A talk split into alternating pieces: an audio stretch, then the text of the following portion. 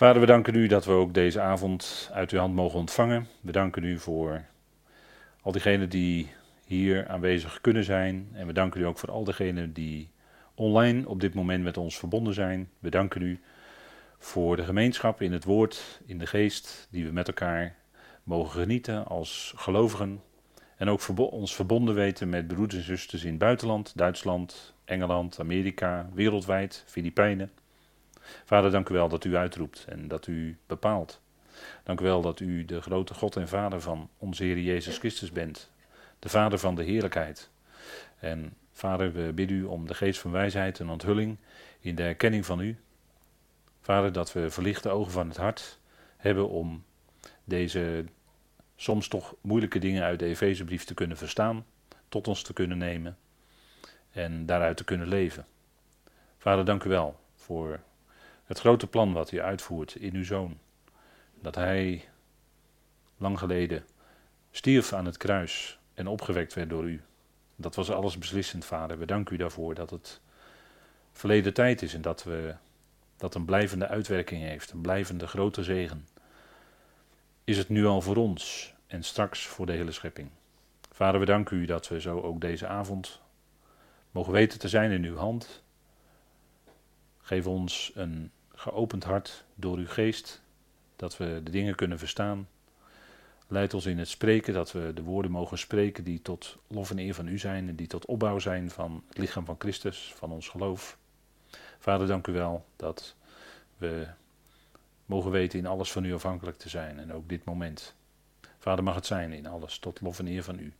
We danken u daarvoor in die machtige naam van uw geliefde Zoon, onze Heere Christus Jezus. Amen. Goed, ik wilde graag met u dan lezen. Met u lezen. En dat doe ik uit de zogenaamde papieren versie die wij hebben van de concordante vertaling. En u die uh, hier bent, kunt wellicht, uh, ja, wellicht uh, vindt u het prettig om op uw mobiele telefoon mee te lezen of op een tablet of u die thuis meekijkt en luistert. Ook meeleest. Ik lees u Efeze 2 vanaf vers 11 en dat doe ik dan tot en met vers 18. En daar staat: Herinnert je daarom dat jullie eens, jullie, de natieën in het vlees, die de voorhuid worden genoemd door de zogenoemde besnijdenis, die aan het vlees met de hand verricht is, dat jullie in die era los van Christus waren, vervreemd van het burgerschap van Israël en gasten van de verbonden die bij de belofte behoren, geen verwachting hebbend en zonder God in de wereld. Thans echter, in Christus Jezus, zijn jullie, die eens veraf waren, nabijgekomen door het bloed van Christus. Want Hij is onze vrede, die beiden één maakt en de middenmuur van de stenen omheining, de vijandschap in zijn vlees, wegbreekt. En de wet van geboden in inzettingen buiten werking stelt opdat hij de twee in zichzelf tot één nieuwe mensheid zal scheppen, vredemakend. En beiden in één lichaam met God door het kruis wederzijds zal verzoenen, de vijandschap erin dodend. En in zijn komen verkondigt hij als evangelie vrede aan jullie die veraf en vrede aan hen die nabij waren. Want door hem hebben wij beiden in één geest de toegang tot de Vader. Tot zover. Deze geweldige woorden uit de Efezebrief. En u ziet hier uh, op deze slide aangekondigd uh, nabijgekomen in het bloed van Christus. Dat is uh, vanavond aan de orde. We zullen niet zoveel versen daarvan kunnen behandelen van dit stukje, maar we gaan rustig stapje voor stapje er doorheen. En we hebben vorige keer ook stilgestaan bij hoe de situatie was. En we gaan nu kijken naar de situatie zoals die nu is. En we zien hier het overzicht, dat heb ik de vorige keer, uh, heeft u dat ook gezien. De natie in het vlees, dat was een belangrijk punt hè, vorige week. In het vlees golden al die dingen die we gelezen hebben met elkaar, vers 12 en 13. In het vlees golden al die dingen voor de natie, die waren veraf, los van Christus, zonder God in de wereld, geen verwachting hebbend enzovoort. Maar dat is de situatie in het vlees, in die era. Nou, dat is uh, de vorige era en wij leven nu in een andere. andere situatie, want vers 13 zegt: De natieën zijn dichtbij gekomen. Vers 14 tot en met 16, door het kruis verzoening. De nieuwe mensheid. En natuurlijk ook vrede. We hebben vier keer in een stukje het woordje vrede gelezen. En dan vers 17, de natieën en Israël weder of wederzijds verzoend. En de natieën in geest vormen een eenheid in hem. En daarmee sluit dan dit gedeelte af. Dus dat is uh, even in het kort zeg maar het overzicht wat, uh, wat u uh, ja, mee kunt nemen en later nog eens kunt bekijken. We lezen in vers 13 de woorden thans echter. En daar wil ik toch wat langer bij stilstaan. Omdat het aangeeft dat er een nieuwe richting, een nieuwe onthulling, een verdere onthulling komt. Paulus had in de versen 11 en 12 dus gesproken over. Herinnert je daarom dat jullie eens, dat is een tijdbepaling. En hij noemde in vers 12 dat jullie in die era, dat is ook een tijdbepaling, los van Christus waren. En dan somt hij de situatie op van de gelovigen uit de natie in de voorafgaande tijd, laten we maar zeggen, voordat de Efezebrief geschreven werd. Dat, dat was de situatie. En dat is belangrijk dat we zien dat dat in het vlees was. En dat is nu anders. Die situatie is nu anders, is wezenlijk veranderd en dat is thans echter. Hè, dus uh, uh, thans, dat woordje thans, dat is uh, in feite een woord wat betekent nu, maar betekent van nu af aan, in tegenstelling tot het voorafgaande. En dat woord komen we regelmatig tegen in de Griekse grondtekst. En deze uitdrukking thans echter, dat zijn twee, twee kleine woordjes in het Grieks, die komen vaker voor. Dus die, uh, en dat daarvan wil ik een aantal vindplaatsen met u nalopen, waarin ook duidelijk wordt, als die woorden gebruikt worden bij Paulus, dat het dan wel degelijk gaat om een uh, nauwgezette, nauwgezet iets wat markeert een nieuwe situatie. Wat een grote verandering markeert. En daar zouden we op letten. vaak, ja, vaak zeggen we van het zit hem in de details. Nou, dat is ook vaak zo. Het zijn soms de kleine woordjes die gebruikt worden in de grondtekst, die bepalend zijn en die heel veel zeggen, veel meer dan dat je oppervlakkig zou denken als je het zo leest. Je leest er zomaar overheen. Hè? En dat heb je natuurlijk vaak met uh, de schriften, is dat zo. Dat je uh, misschien wel uh, vele keren bepaalde tekstgedeeltes of wat dan ook gelezen hebt, maar dat ineens valt dan het licht van God erop, hoe moet ik het zeggen? Of worden je ogen daarvoor geopend, of wordt je hart daarvoor geopend, of, en dan ga je het zien. En dan zie je ineens, hé, hey, dat heb ik nog nooit zo gezien. En nu ineens, ja, hoe zeggen we dat dan? Valt het kwartje, of valt, valt de euro of zo? En uh, dan zie je hoe dat zit. Dan, dan zie je hoe de, dan zie je ineens hoe het zit. Dan dringt het ineens tot je door. En, en dat is denk ik uh, wat, uh, wat goed is, hè? Als, als God dat geeft. God moet dat geven. Een vlicht oog van het hart. En die geest, hè, in het eerste hoofdstuk wordt het ook genoemd, de geest van wijsheid en onthulling. Speciaal dat Paulus daarom bidt en wij bidden dat met Paulus mee. En daarom letten we ook op die kleine details die soms zo bepalend zijn. Dat is hier ook thans echter. Een duidelijke tijdbepaling ten opzichte van wat in vers 11 en 12 gezegd was. En dat komen we vaker dus tegen. Uh, we kijken eerst eens in een wat vroegere brief van de apostel Paulus, ook op zo'n bepalend punt, waarin hij dan zegt, thans echter, en dan heeft hij het gehad over de gaven van de geest, hè, waar, de, waar de Corinthiërs nogal mee behept waren. En ja, hoe zat dat nou in die tijd? En het was verwarrend voor de gelovigen. Een tijd van... Uh, bevordering. Hè. Er waren geestelijke genadegaven gegeven tot bevordering. En Paulus geeft in feite aan in dit stukje, in 1 Corinthië 13 en 14, en met name dan de, laten we maar zeggen, de bovennatuurlijke gaven, hè, dus het spreken in tongen, profetie, eh, nou noem maar op, die zouden verdwijnen. En wat zou dan blijven? Nou, dat is heel belangrijk. En dat zegt Paulus dan in 1 Corinthië 13, vers 13 Dan zegt hij, en dan is exact dezelfde uitdrukking als die we nu hebben in Efeze 2. Thans echter blijven geloof, liefde, verwachting. En dat is bepalend voor deze tijd. dat, zijn, dat, dat is datgene waarbij wij leven. Niet bij, zozeer bij tastbare zaken. Nee, geloof, verwachting en liefde. Deze drie. En de grootste nu van deze is de liefde, want die zal uiteindelijk blijven bestaan. Want ons geloof gaat een keer over in wat we zien. Dan als, de Heer, als wij de Heer ontmoeten in de lucht. En dan is ook onze verwachting die we hebben ingelost. En wat blijft dan?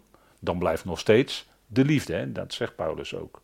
De grootste nu van deze is de liefde. Die zal uiteindelijk blijven. Maar wij leven nu bij geloof. Wij leven nu in verwachting. En de liefde van God is in feite alles bepalend, alles doordringend. En de liefde van God is ook de bron uiteindelijk van alles, de bron van het hele plan. Geestelijke genadegaven waren daar tot bevordering gegeven. Tot bevordering dat de gelovigen in die tijd verder konden komen. Maar op een gegeven moment komt daar een punt dat die gaven niet meer nodig zijn. Waarom niet? Omdat dan de tijd van de geestelijke volwassenheid is aangebroken. En daar doelt Paulus op in deze brief. Dan is het er nog niet, maar hij doelt er wel op in deze brief. In het volgende stukje ook van 1 Corinthië 13. En dan zegt hij ja, als het volmaakte komt, hè, zo is het helaas vertaald in de NBG-vertaling. Maar beter, hadden, beter was geweest om te zeggen als het gerijpte komt, of de rijpheid, de geestelijke volwassenheid. Dan zijn die dingen, hè, die, die genadegaven, die behoorden bij die tijd nog. En dan kunnen we ook zeggen, bij, hoorden bij die era. Die zijn dan niet meer nodig. Omdat dan alles wat God bekend wilde maken, bekend geworden is. Bekend gemaakt is. Dat is uh, wat we in de voorkomenheidsbrieven met name lezen. Dat is alles wat God bekend wilde maken. Geheimenissen, dingen die verborgen waren, die heeft God allemaal onthuld. Alles wat nodig was, is onthuld, is bekendgemaakt. En daar kunnen wij als gelovigen bij leven en kunnen we ook toch groeien tot geestelijke volwassenheid. En dat is een, dus ook een belangrijk punt, hè? wat toen nog bleef. En dat is nog steeds zo. Geloof, verwachting en liefde, daar leven wij bij. Hè? Dat zijn die kwaliteiten, om het zo maar te zeggen geestelijke kwaliteiten waarbij wij leven. Nog een andere is, en dat is ook een geweldige, tegenover de sceptici in Korinthe, die beweerden dat er zelfs beweerden dat er geen opstanding is. Dat is helemaal natuurlijk, uh, ja, ongelooflijk. Ja, dan zeg ik het eigenlijk al. Ongelooflijk. Als je daar zo denkt, maar dat ging rond in Korinthe. En dat had wel, nou ja goed, met, met wat daarmee te maken had, doet er niet toe. Het ging rond en dat was zeer kwalijk. En vandaar dat Paulus dat hele 15e hoofdstuk schrijft. De dood uiteindelijk is opgeslokt in de overwinningen. Dat is wat Hosea zegt. Dat haalt Paulus ook later aan in deze brief. En dan zegt hij, uh, nadat hij eerst uh, uitgeplust heeft wat het uh, ja, wat de consequenties zijn als je zou geloven dat er geen opstanding is. dat is wat hij allemaal benoemt in uh, vers 12 tot en met 19. En dan zegt hij, thans echter. En dan stelt hij vast, wat natuurlijk een feit is, hij had, de, de Heer ook ontmoet en wat vele anderen hadden de Heer ook in levende lijven gezien. Daar begint hij het hoofdstuk ook mee. Christus is opgewekt uit de doden. De eersteling van de hen die te rusten zijn gelegd. De eersteling de oost, de eerste van de oost. En als die binnen is, dan weet u het. Hè? Dat is uh, de eersteling. Hij was de eersteling, uh, laten we maar zeggen, van uh, de wet getypeerd. Het werd getypeerd in de eersteling van de gerstenoogst op de 16e Nisan. Moest de, de garve moest heen en weer bewogen worden voor het aangezicht van Jahweh. En dat was een uitbeelding van de opstanding van Christus. En die stond op op de 16e Nisan Of zo u wilt, als, ja, soms zijn de scherpslijpers, nou dan zeggen we toch Aviv. Die maand heet ook Aviv, hè? betekent lente in het Hebreeuws. En de 16e Aviv, de 16e Nisan, Christus is opgewekt uit de doden. Hij is de eersteling en dat garandeert dat de hele oogst gaat komen. Dat is in hem in feite al vervat, hè? Op die dag van de opstanding, de dag dat hij op werd opgewekt. En als je daarop scherp wil zijn. Kijk, er wordt wel eens gezegd: Christus heeft de dood overwonnen. Dan zeg ik ja, hij heeft de dood overwonnen. Maar we moeten wel bedenken dat hij door vader werd opgewekt. Hè? Hij werd door vader opgewekt. En in die zin is hij wel overwinnaar. Maar vader wekte hem op. er, wordt, wordt, ook wel eens gezongen in een lied, hè, ten onrechte. Dat uh, hij, hij, stond op hè, uit het graf door, uh, door, door eigen kracht, zeg maar. Ja, dat is incorrect. Dat is incorrect. Hij was dood. Hij kon zichzelf niet opwekken uit de dood. Vader wekte hem op. Zegt Paulus toch in Romeinen 6. Hij werd opgewekt door de heerlijkheid van de Vader. Dat is, dat is hè, dat, wat je zingt, dat moet je ook dan wel scherp op zijn. Hè? Zeg maar weer even zachtjes, want ik zal maar niks zeggen over de liederen. Maar hij is de eersteling van degenen die te rusten zijn gelegd. En al diegenen die gestorven zijn, die zullen leven. Die zullen leven. Die zullen leven ontvangen. En dat houdt dan uiteindelijk in voor iedereen ook onsterfelijkheid. Als we het even heel willen preciseren. Onsterfelijkheid. Onverderfelijkheid. God is de koning van de eonen. En daarbij zegt Paulus in 1 Timotheus 1 dat hij de onverderfelijke God is. Dat wil zeggen dat in God kan het niet bestaan dat er ook maar iets van verderf zou kunnen zijn. Onmogelijk. Nee, het is juist God die dat verderf uit de mensen weg gaat doen. En zo die mensen, al die mensen leven geeft, leven uit de doden. En zelfs meer dan dat, niet alleen opstanding, maar meer dan dat, doen leven, levend maken. Dat wil zeggen onsterfelijkheid. Een proces wat inhoudt dat het nooit meer zal stoppen. Eindeloos leven. Eindeloos leven. Dat is wat God gaat geven. Uiteindelijk aan iedereen. Dat is natuurlijk geweldig. Dat is, een, dat is goed nieuws. En hij is de eersteling. Christus is de eersteling van degene die. Vandaar dat Paulus hier zo nadrukkelijk zegt. Thans echter. Om die enorme verandering te accentueren. Dat is een enorme verandering. Tegenover die sceptici. Tegenover de, de Sadduceeën van die dagen. Hè, die heel diep misschien wel nadachten, die heel geleerd waren, die heel rationeel waren, maar ze ontkenden intussen de opstanding van Christus. Ontkenden de opstanding. En dus ook die van Christus. Ja, dan heb je niks. Dan heb je een lege huls. Dan heb je, dan heb je helemaal niks. En daarom zegt Paulus hier, thans echter, Christus is opgewekt uit de doden als eersteling van hen die... Ja, wat, wat wil je dan nog meer? Dan, dan ben je toch iemand die gelukkig en dankbaar door het leven kan gaan, ondanks de situatie waarin je bent. En dat is natuurlijk geweldig. Nog zoiets geweldigs, hè? Romeinen 3, het evangelie van God, goed nieuws. Thans echter, zegt Paulus. Ook na een neerdrukkend eerste gedeelte van Romeinen 3, waarin hij vaststelt dat er niemand is die rechtvaardig is, dat er niemand is die goed doet, dat er niemand toekomt aan iets van de heerlijkheid van God in het leven. Je bent niet in staat om dat zelf te bewerken. En daarom zegt hij hier ook weer dat thans echter, los van de wet, want de wet demonstreerde dat het vlees van de mens zwak was, niet in staat was om eraan te kunnen voldoen. En die demonstratie is glansrijk geslaagd hoor. God had er niet zomaar niet voor niks ingezet, die wet. Dat liet duidelijk zien dat de mens het niet kan. Er was maar eentje. Dan zegt er, los van de wet is de rechtvaardigheid van God openbaar geworden. En heb ik even een stukje overgeslagen. Maar dat moet u dan even zelf erbij lezen. Door het geloof van Jezus Christus, let op hè, van Jezus Christus, dat is wat er staat hè. Voor allen en op allen die geloven, want er is geen onderscheid. Nou, dat is door zijn geloof is het allemaal bewerkt. En hebben we onlangs uh, ook in deze studies uh, uitgebreid bij stilgestaan, naar aanleiding van Efeze 2, vers 8. Dat het uiteindelijk allemaal afhankelijk is van zijn geloof. En daar bent u waarschijnlijk denk ik ook wel dankbaar voor. Want als u nu kijkt naar uw eigen geloof, dat wil nog wel eens een beetje, hè, dat gaat nog wel eens een beetje eh, zo, de golfslag. Hè. Hemelhoog, eh, nee, hemelhoog juichend. Ik mag het niet in Duits zeggen natuurlijk. Hè. Hemelhoog juichend of uh, diep in het dalletje. En dan is het de tranen en moeilijk. En, en dan denk je wel eens, waar is mijn geloof nou?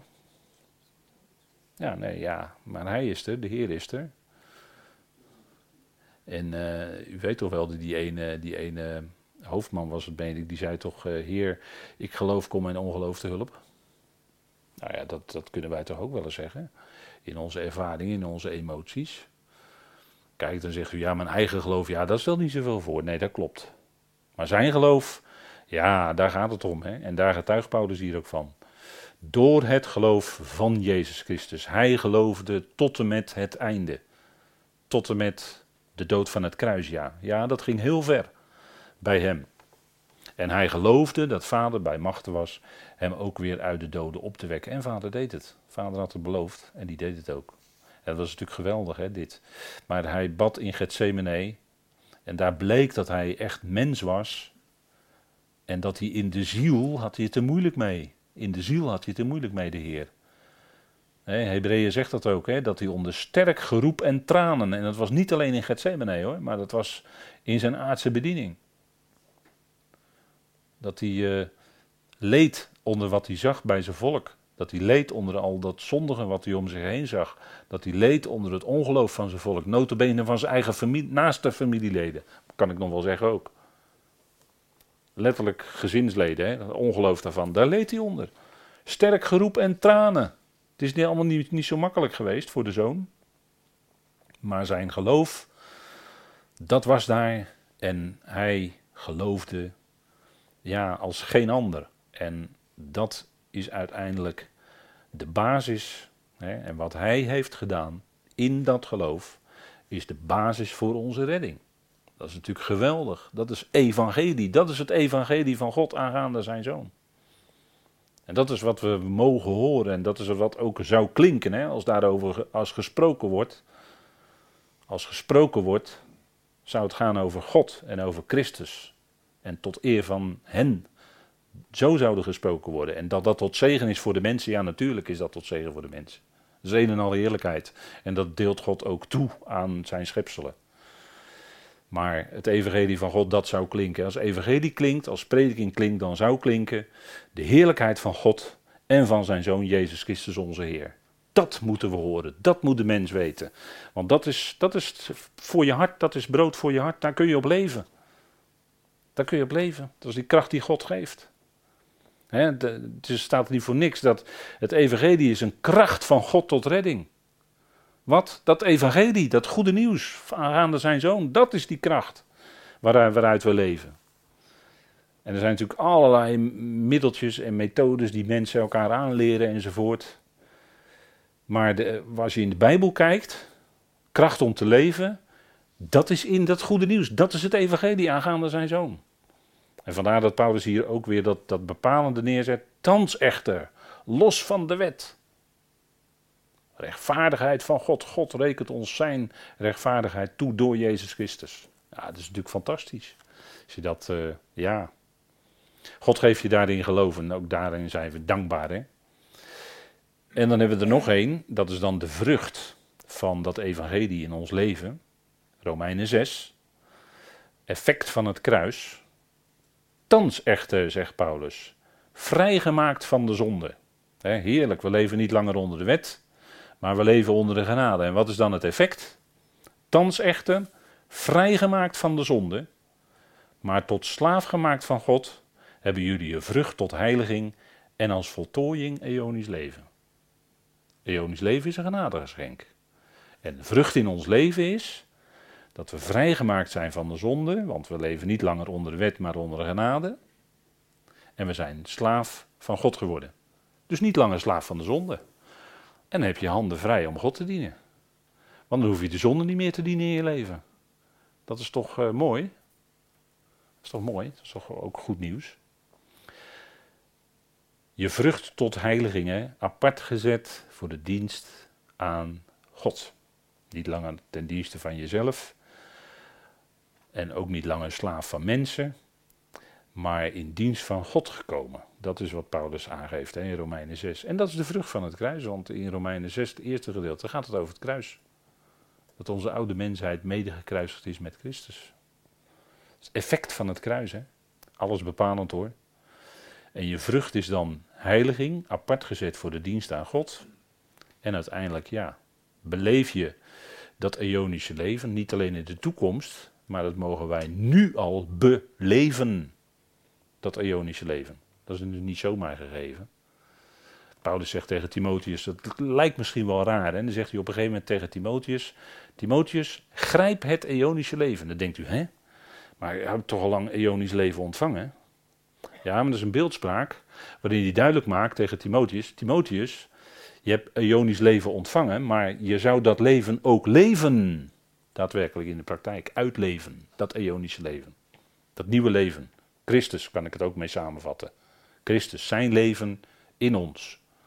Dat hij dat uitleeft. Hè? Dat is weer zo'n bepalende thans echter. Vrijgemaakt van de zonde. dat, is, dat is niet langer onze despoot die over ons heerst. Nee, het is nu genade. De Heer heerst nu of regeert nu in ons leven. Ja, dat is een heel andere regeerder. Gaan we terug, of hier nog een, nog een, een dat is bijna een paralleltekst met Efeze. Alleen hier staat niet aan het begin van de zin, thans echter, maar hier kom je het wat later tegen. Maar het is wel exact dezelfde combinatie die naast elkaar staat in het Grieks. Ook jullie die eens vervreemd waren en vijanden in denkwijze, door boze werken, verzoent hij thans echter wederzijds. Daar heb je het weer, hè? Het thans echter. Verzoend. Hoe? Opnieuw door het kruis, hè? En hier is het effect van het bloed van het kruis, daar is vrede gemaakt. En er is sprake van wederverzoening. Of je mag ook zeggen wederzijdse verzoening. Maar het is meer dan alleen verzoening hè, wat er staat. Dat weet u. Twee kanten. Met God verzoend. Radicale verandering door het bloed van het kruis. Verzoening. En dat is een hoge prijs. Maar het is wel effectief. Want het leidt tot verzoening. Hè? God verzoent het al met zichzelf door het bloed van het kruis. er is iemand die uh, gaat een, meen ik, een iets, iets, uh, iets, uh, iets schrijven. En die heeft het dan over alverzoeners. Alverzoeners. Maar wij zijn geen alverzoeners. God. Wij beleiden wat in Colossense 1 vers 20 staat. En in Colossense 1 vers 20 staat dat God het al met zich verzoent door het bloed van het kruis. Dat geloven wij. Maar wij zijn geen alverzoeners. Wij zijn geen universalisten die het maar zielig vinden als mensen omkomen verloren gaan. Nee, we beleiden wat Colossense 1 vers 20 zegt. Dat spreken wij na. Dat staat daar. God verzoent het al. Tapanta staat daar. Dat is alles hoor. Alomvattend. En de context maakt het alleen nog maar veel sterker. En ja, goed, dat is, uh, dat is natuurlijk wat we bekijken. Hè. En we, kijken ook naar, uh, we houden ook aan de hand van de schrift, en dat doen we ook nu op dit moment. Aan de hand van de schrift kijken wij ook naar verschillende uh, tijdperiodes die God zelf duidelijk aangeeft in de schrift als we even in Efeze 2 hier, wat we nu behandelen, met elkaar kijken, dan zien we dus dat er wordt gesproken over eens en in die era, en er wordt gesproken over thans echter. Dat is een duidelijke verandering. En dat volgen wij. Dat maakt ons niet tot ultradispensationalisten of zoiets. Dat is een prachtige theologische term, hè, die ooit uh, bedacht is door Dallas Theological Seminary in Amerika ultradispensationalisten. Er is ook een boek over geschreven zelfs. En dat probeert men dan soms ook in onze schoenen te schuiven. Maar dat is natuurlijk niet waar, hè? Want dan moet je wel weten waar je het over hebt. Wat het is en wat wij beleiden. Dat moet je eerst goed weten, voordat je zo'n stempel erop plakt. dat, dat gaat gewoon niet aan. Wij volgen de veranderingen die God zelf in zijn woord aangeeft. Qua tijdsperiodes. En hij spreekt gewoon over verschillende periodes van beheer. Oikonomia. En er zijn verschillende periodes van de wet, van de genade enzovoort. En dat moet je onderscheiden in de schrift. Dat doet de schrift, dat volgen wij. Dus ja. En er is een enorme verandering gekomen toen de Heer Jezus Christus gekruisigd was en opgewekt was door de Vader. En daar heeft, daarover heeft Paulus het hier. Jullie gelovigen die dit nu geloven, verzoent hij thans echter wederzijds. Maar dat een sluit het ander niet uit. Want dat is eh, de, de ontsnappingsroute die men dan probeert te kiezen. Van nee, je moet, het je moet het eerst geloven, dan heb je er deel aan. Maar als je niet gelooft, dan heb je er geen deel aan en dan zou je er nooit deel aan hebben. Maar de, de context zegt hier, vers 20, Colossense 1 zegt, dat God het al wederzijds met zichzelf zal verzoenen. Op grond van het bloed van het kruis. En dat is niet alleen de zichtbare, maar dat zijn ook de onzichtbare machten en krachten. Dat is de context hier. En dan moet je het wel laten staan zoals het staat. En dat doen wij en dat volgen wij. Ja, goed, en dat is, dat is, dat is zoals het is. En, en dat is niet anders. en nu weten de gelovigen zich weder met God verzoend door het bloed van het kruis. Maar dat neemt niet weg dat dat plan van God veel groter is dan alleen het lichaam van Christus nu. Nee, uiteindelijk zal iedereen delen in die verzoening. Zeker wel, zeker wel, ja. En dat is wat, wat eh, als je, als je de, die, die teksten in de schrift volgt, hè, wat, wat duidelijk wordt. En dat is natuurlijk geweldig als je dat ontdekt, als dat licht in je hart doordringt. En je dat gaat zien, ja, dat is natuurlijk fantastisch. Niet alleen je eigen redding, niet alleen dat ik gered ben, maar dat ook die anderen gered worden. En dat is geweldig, want dat keert het, hè, de, mensen... Eh, hoe noemen ze dat? Mensen zijn dan wel eens, uh, als het gaat om redding, ja, ik, geweldig, ik ben gered, ik ben gered, ik ben gered. Maar als je nou tot ontdekking komt dat God niet alleen ik, maar ook al die anderen gered, ja, dan blijkt dat die, die, die, uh, we weten gelijk de namen te noemen. Ik hoef ze niet te noemen, die kan u zelf ook wel noemen. Ja, maar dat die dan ook gered wordt, als iedereen gered wordt, en die, en die, dat, nee. Maar ik ben gered. Ja, dat is toch. Begrijpt u? Maar wat je gaat leren zien is dat als God kiest, want kennelijk heeft God je dan gekozen dat je nu gelooft en hij heeft je dat geloof ook nog gegeven. En dat je dus eigenlijk helemaal niet kan zeggen: Ik heb gekozen voor Jezus. Nee, het is heel anders. God had al lang gekozen voor jou. En de Heer zei toch ook tegen zijn discipelen: Niet jullie hebben mij, maar ik heb jullie uitgekozen. In Johannes 15. En dat, dat is heel bepalend. Maar kijk, uit, uitkiezen, dat is geen doel op zich. Dat is niet om voor eeuwig gered te zijn. Maar uitkiezen is bedoeld dat je komt bij het lichaam van Christus of bij Israël. Dat je voor anderen ook tot zegen zal zijn. Dat je mee gaat helpen om ook die anderen tot onderschikking, tot redding te brengen daarvoor is uitkiezen bedoeld. dus dat is geen doel op zich. Nou, en dus spreekt dit, deze brochure spreekt daar ook over, Jacob en Esau. Die tweeling, ja. En tegen Rebecca werd van tevoren gezegd, de oudere zal de jongere dienen. Alsjeblieft. Toen waren ze nog niet geboren. Hadden ze dus ook nog niks, geen kattenkwaad kunnen uithalen of wat dan ook. had God het al bepaald. Met andere woorden? God had het al bepaald. En daar gaat het natuurlijk om. Hè? En, en kijk, God doet dat zo in zijn plan. En naarmate je de Bijbel meer bestudeert, kom je tot ontdekking dat God het is die het uitwerkt. Dat God het is die het doet en bepaalt. En dat het niet gaat om jouw wil of om jouw ik, maar het gaat om zijn wil. En dat is ook de gehoorzaamheid van Christus. Want dat zit hier helemaal doorheen, door de tekst van vanavond. De gehoorzaamheid van Christus, zijn bloed, spreekt ook van zijn gehoorzaamheid tot en met de dood van het kruis. En dat is bepalend. dat, en, en dat is natuurlijk een geweldig voorbeeld van ons. Radicale verandering door het bloed van het kruis.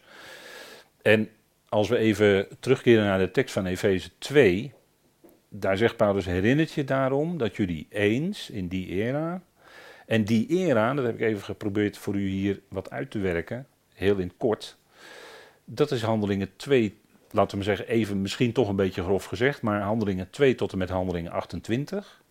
Het beheer van Pinksteren, Petrus. En dan komt Paulus, komt naar voren.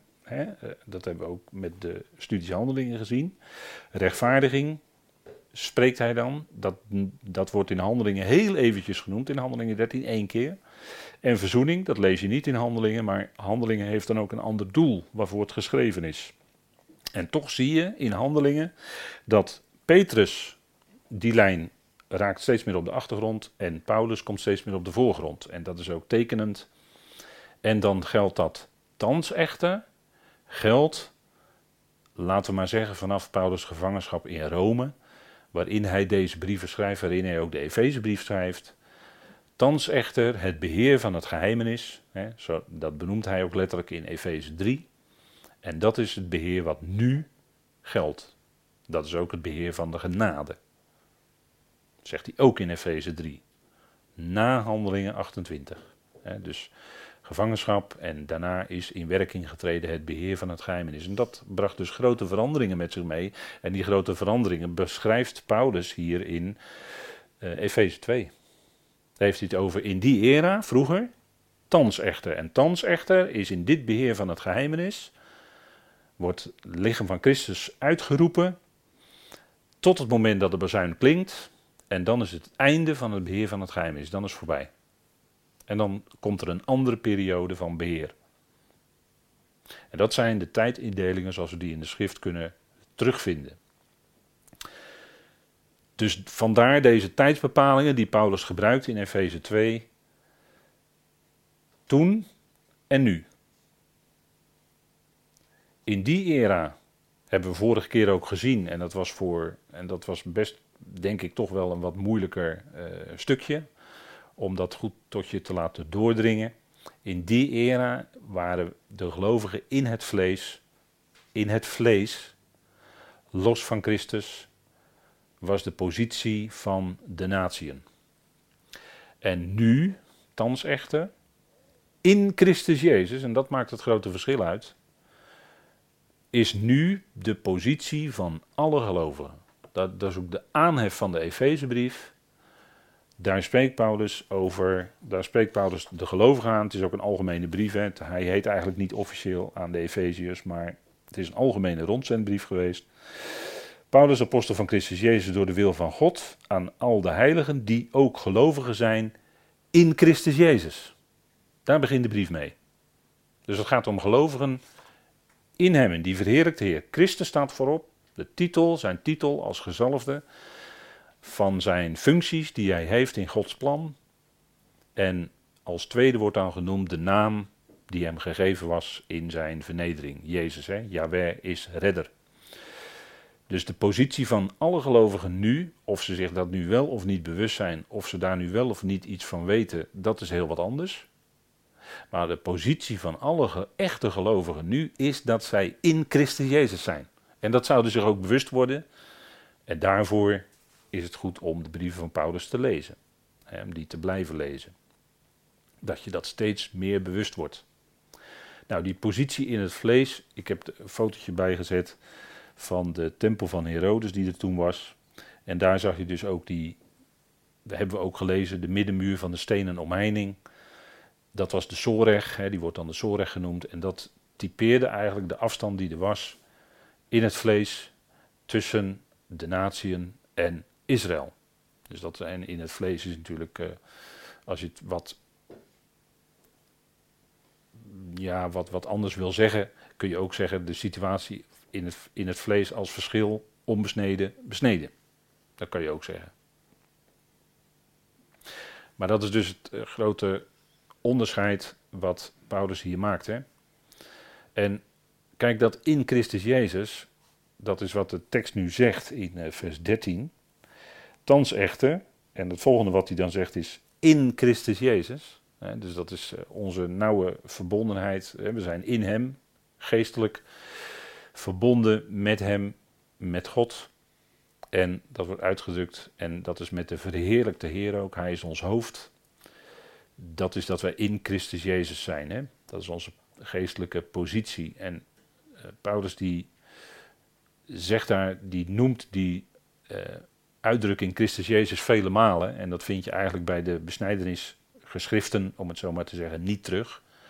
En, nog in handelingen, nog in de brieven van uh, Jacobus, Judas, Petrus, Johannes vind je deze uitdrukking terug. Die spreken nooit over in Christus Jezus. Petrus spreekt wel over in Jezus Christus, maar nooit over in Christus Jezus. Dat is een kenmerkend verschil tussen die brieven. En zo zijn er vele verschillen natuurlijk te noemen. En Christus Jezus, dat zou je kunnen zeggen, dat is eigenlijk uh, uh, eerst zijn titel, hè, gezalfde, Jezus. En dat omvat eigenlijk al, Gods, al hoe God werkt in, en zelfs van, al van voor de eonen tot na de voleinding. Dus dat is hoe de Zoon van God benoemd wordt, genoemd wordt. En dat omvat eigenlijk al zijn werkingen in heel Gods plan, of doorheen heel Gods plan. En dat is zelfs al van voor de eonen en dat heeft zijn uitwerking ook na de eonen. Dus Christus Jezus is een hele rijke titel met heel veel inhoud als je dat gaat bestuderen. We zien dat bijvoorbeeld, en die tekst heb ik hier opgezet in 2 Timotheus 1 vers 9, dat God onze redder is in overeenstemming met zijn eigen voornemen en de genade die ons gegeven is in Christus Jezus voor eonische tijden. Dus wat leren we hieruit? Dat eonen iets te maken hebben met tijd. Want hier wordt gesproken over eonische tijden. Dus hier wordt het Griekse begrip chronos gekoppeld aan eon. Dus dat eon heeft iets met tijd te maken. Dat kun je dan niet meer ontkennen. Sommigen willen dat ontkennen, maar dat kun je niet ontkennen, want het wordt hier duidelijk met elkaar verbonden. En die genade die ons gegeven was, die, dat is eigenlijk al door God ons gegeven in Hem. Ja, dat is bijna voor ons niet, bijna niet voor te stellen, maar dat is al van voor eonische tijden. Dus dat voor Gods, voor Gods plan van eonen ging lopen, had hij ons dit al geschonken, die genade. In feite, hè? En ziet, ziet u dan dat er helemaal niets van uzelf bij is, of niets van uzelf bij kan zijn, dat u daar zelf geen enkele invloed op hebt kunnen uitoefenen of kon uitoefenen. Dat is onmogelijk. En dat is misschien voor onze ervaring, misschien, ja, wij zijn maar zo beperkt als mensjes, in, aan alle kanten beperkt. Zowel, zowel in ruimte als in tijd zijn we enorm beperkt. En, en hier zijn we ook enorm beperkt. Maar geloof, God geeft ons geloof. En dat geloof, die geest in ons, is het kanaal waardoor wij iets van dat woord van God kunnen gaan verstaan, kunnen gaan begrijpen. En dat is natuurlijk een geweldig rijk gegeven als God je dat geeft. En je God je ook geeft dat je die geheimenissen van zijn volkomenheidsbrieven van Paulus kunt gaan verstaan. Dat is kostbaar. Vele, vele echte gelovigen vandaag de dag hebben hier vaak geen enkel idee van hoe dit zit. En mensen die geloven en die komen dan met deze dingen in aanraking, die zeggen, ja, er, ging een wereld voor me open. En, of ze zeggen, God werd vele malen groter voor mij. Of dat soort uitdrukkingen, dat heeft u misschien wel eens gehoord en misschien waarschijnlijk zelf ook zo ervaren. En dat is natuurlijk geweldig hè, als God je dat geeft. En uh, ja, dat is natuurlijk zoiets bijzonders dat je weet mag hebben van Gods plan van eonen. Wordt alleen in de Efezebrief genoemd. Zo letterlijk die uitdrukking. Maar dat we al van voor eonische tijden in hem die rijke genade hadden ontvangen. Dat gaat je voorstellingsvermogen te, te, boven. En dan zie je ook dat er absoluut helemaal niets van jezelf bij kan zijn. Onmogelijk. En daarom is al het oproepen, al het oproepen wat gedaan. En we praten niet over goede bedoelingen, maar al het oproepen wat gedaan wordt, dat je toch toch heel, eh, dat je aan de slag moet en heel erg actief moet zijn met de gedachte. Let goed op, hè, met de gedachte dat je daarvoor iets voor God kan verdienen door jouw inspanningen. Forget it. Forget it. Want dat haalt zo'n tekst, zo'n zo vindplaats, en zo zijn er natuurlijk nog heel wat meer te noemen, haalt daar gewoon een hele dikke streep doorheen. Dat kan helemaal niet. En toch spreekt Paulus in zijn brieven vele malen over het doen van goede werken. Toch spreekt hij daar regelmatig over. Uh, Titus, moet ik Titus noemen? Lees Titus maar. Spreekt hij regelmatig over goede werken. Hier in Efeze, vers 10, hebben we gesproken over goede werken. Is over gesproken over goede werken. Doen. Gelovigen, wij, u en ik. Maar dat is precies andersom. Dat is omdat je die genade, die geest en alles al hebt ontvangen. Geeft God jou de kracht om van daaruit te doen wat hij wil. Maar dan is het precies andersom. Want dan ben jij niet meer die het verdient.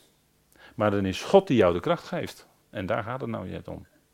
En weet u, dat haalt, dat hebben we al gezien ook met elkaar. Hè?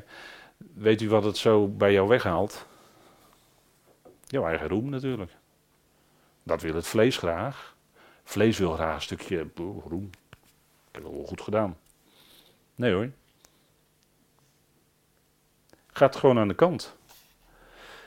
En dat zingen we dan wel, hè? alle roem is uitgesloten enzovoort, dat zingen we dan wel. Maar toch als gelovige, soms een heel klein beetje komt het toch wel om de hoek kijken. Heb ik toch wel goed gedaan, hè? En graag zou je wel een schouderklopje voor willen krijgen. Van eh, dat, dat jij dat goed gedaan hebt. Nee hoor, nee. God gaf jou de kracht. Alle roem is voor hem. Je hebt helemaal niks. Je hebt helemaal niks om je op te beroemen. En dat is dat God alle eer zou krijgen. Hè? Dat God alle eer zou krijgen. Dat is, God is de koning van de eonen. En dat is omdat hij ook, hè, dat, is, dat, is een, dat is een bepalende tekst hè, in dat 1 Timotheus 1, dat 17e vers. Dat God ook in de komende eonen alle eer en heerlijkheid zou krijgen.